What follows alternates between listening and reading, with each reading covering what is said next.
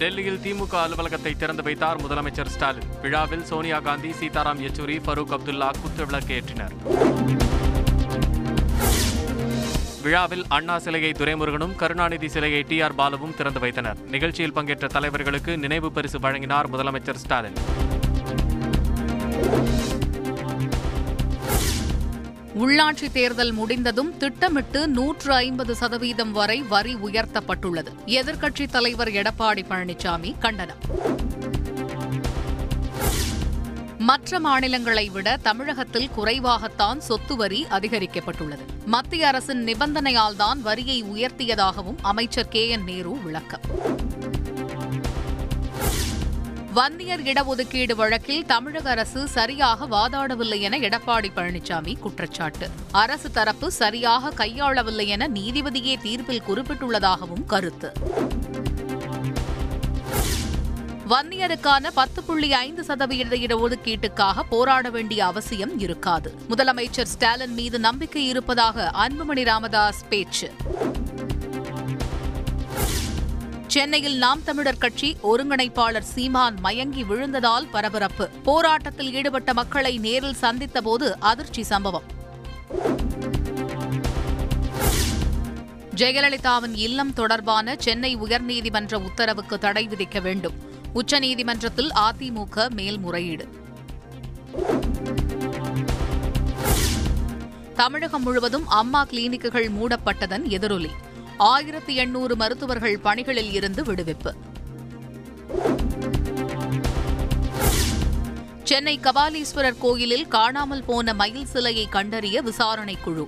ஓய்வு பெற்ற நீதிபதி வெங்கடராமன் தலைமையில் அமைத்தது தமிழக அரசு. கோவை குனியமுத்தூரில் கல்லூரி மாணவர்கள் மோதல் வழக்கில் ஒன்பது பேர் மீது வழக்கு.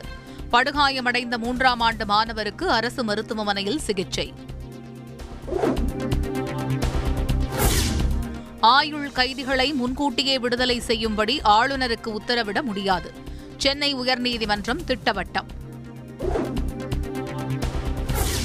மதுரையில் டியூஷனுக்கு வந்த பள்ளி மாணவர்களுக்கு பாலியல் தொல்லை அளித்த ஆசிரியை ஆண் நண்பருடன் சேர்த்து கைது செய்த போலீசார்.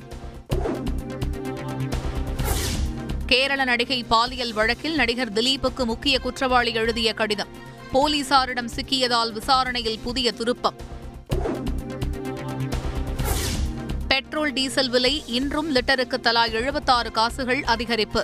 சென்னையில் ஒரு லிட்டர் பெட்ரோல் விலை நூற்றி எட்டு ரூபாயை கடந்தது. சென்னை கோயம்பேடு மார்க்கெட்டில் காய்கறி விலை பதினைந்து ரூபாய் வரை அதிகரிப்பு. எரிபொருள் விலை உயர்வால் லாரி வாடகை கட்டணம் உயர்ந்ததே காரணம் என தகவல். வர்த்தக சிலிண்டர் விலை உயர்வு எதிரொலி. தேநீர் கடைகளில் டீ இரண்டு ரூபாயும் காஃபி மூன்று ரூபாயும் அதிகரிப்பு. பொதுத்துறை நிறுவனங்களை மாநில அரசிடம் ஒப்படைக்க மத்திய அரசு தயக்கம் காட்டுகிறது. கேரளா முதலமைச்சர் பினராயி விஜயன் குற்றச்சாட்டு. சொத்து வரி உயர்வு அறிவிப்பை மறுபரிசீலனை செய்ய வேண்டும். தமிழக அரசுக்கு கே எஸ் அழகிரி வலியுறுத்தல். நீட் பயிற்சி மையத்தில் மாணவி தற்கொலை காதல் விவகாரமா என காவல்துறை விசாரணை. போக்சோ வழக்குகளை திறம்பட கையாள பயிற்சி வகுப்புகள் சென்னை மாநகர காவல் ஆணையர் சங்கர் ஜிவால் அதிரடி. பீஸ்ட் திரைப்படத்தின் ட்ரெய்லர் வெளியானது நடிகர் விஜய் ரசிகர்கள் உற்சாக கொண்டாட்டம். சத்தீஸ்கரில் இரும்புத்தாது சுரங்கம் அமைக்க எதிர்ப்பு தெரிவித்து கிராம மக்கள் போராட்டம். ஆட்சியர் அலுவலகத்தை முற்றுகையிட்டவர்கள் மீது போலீசார் தடியடி.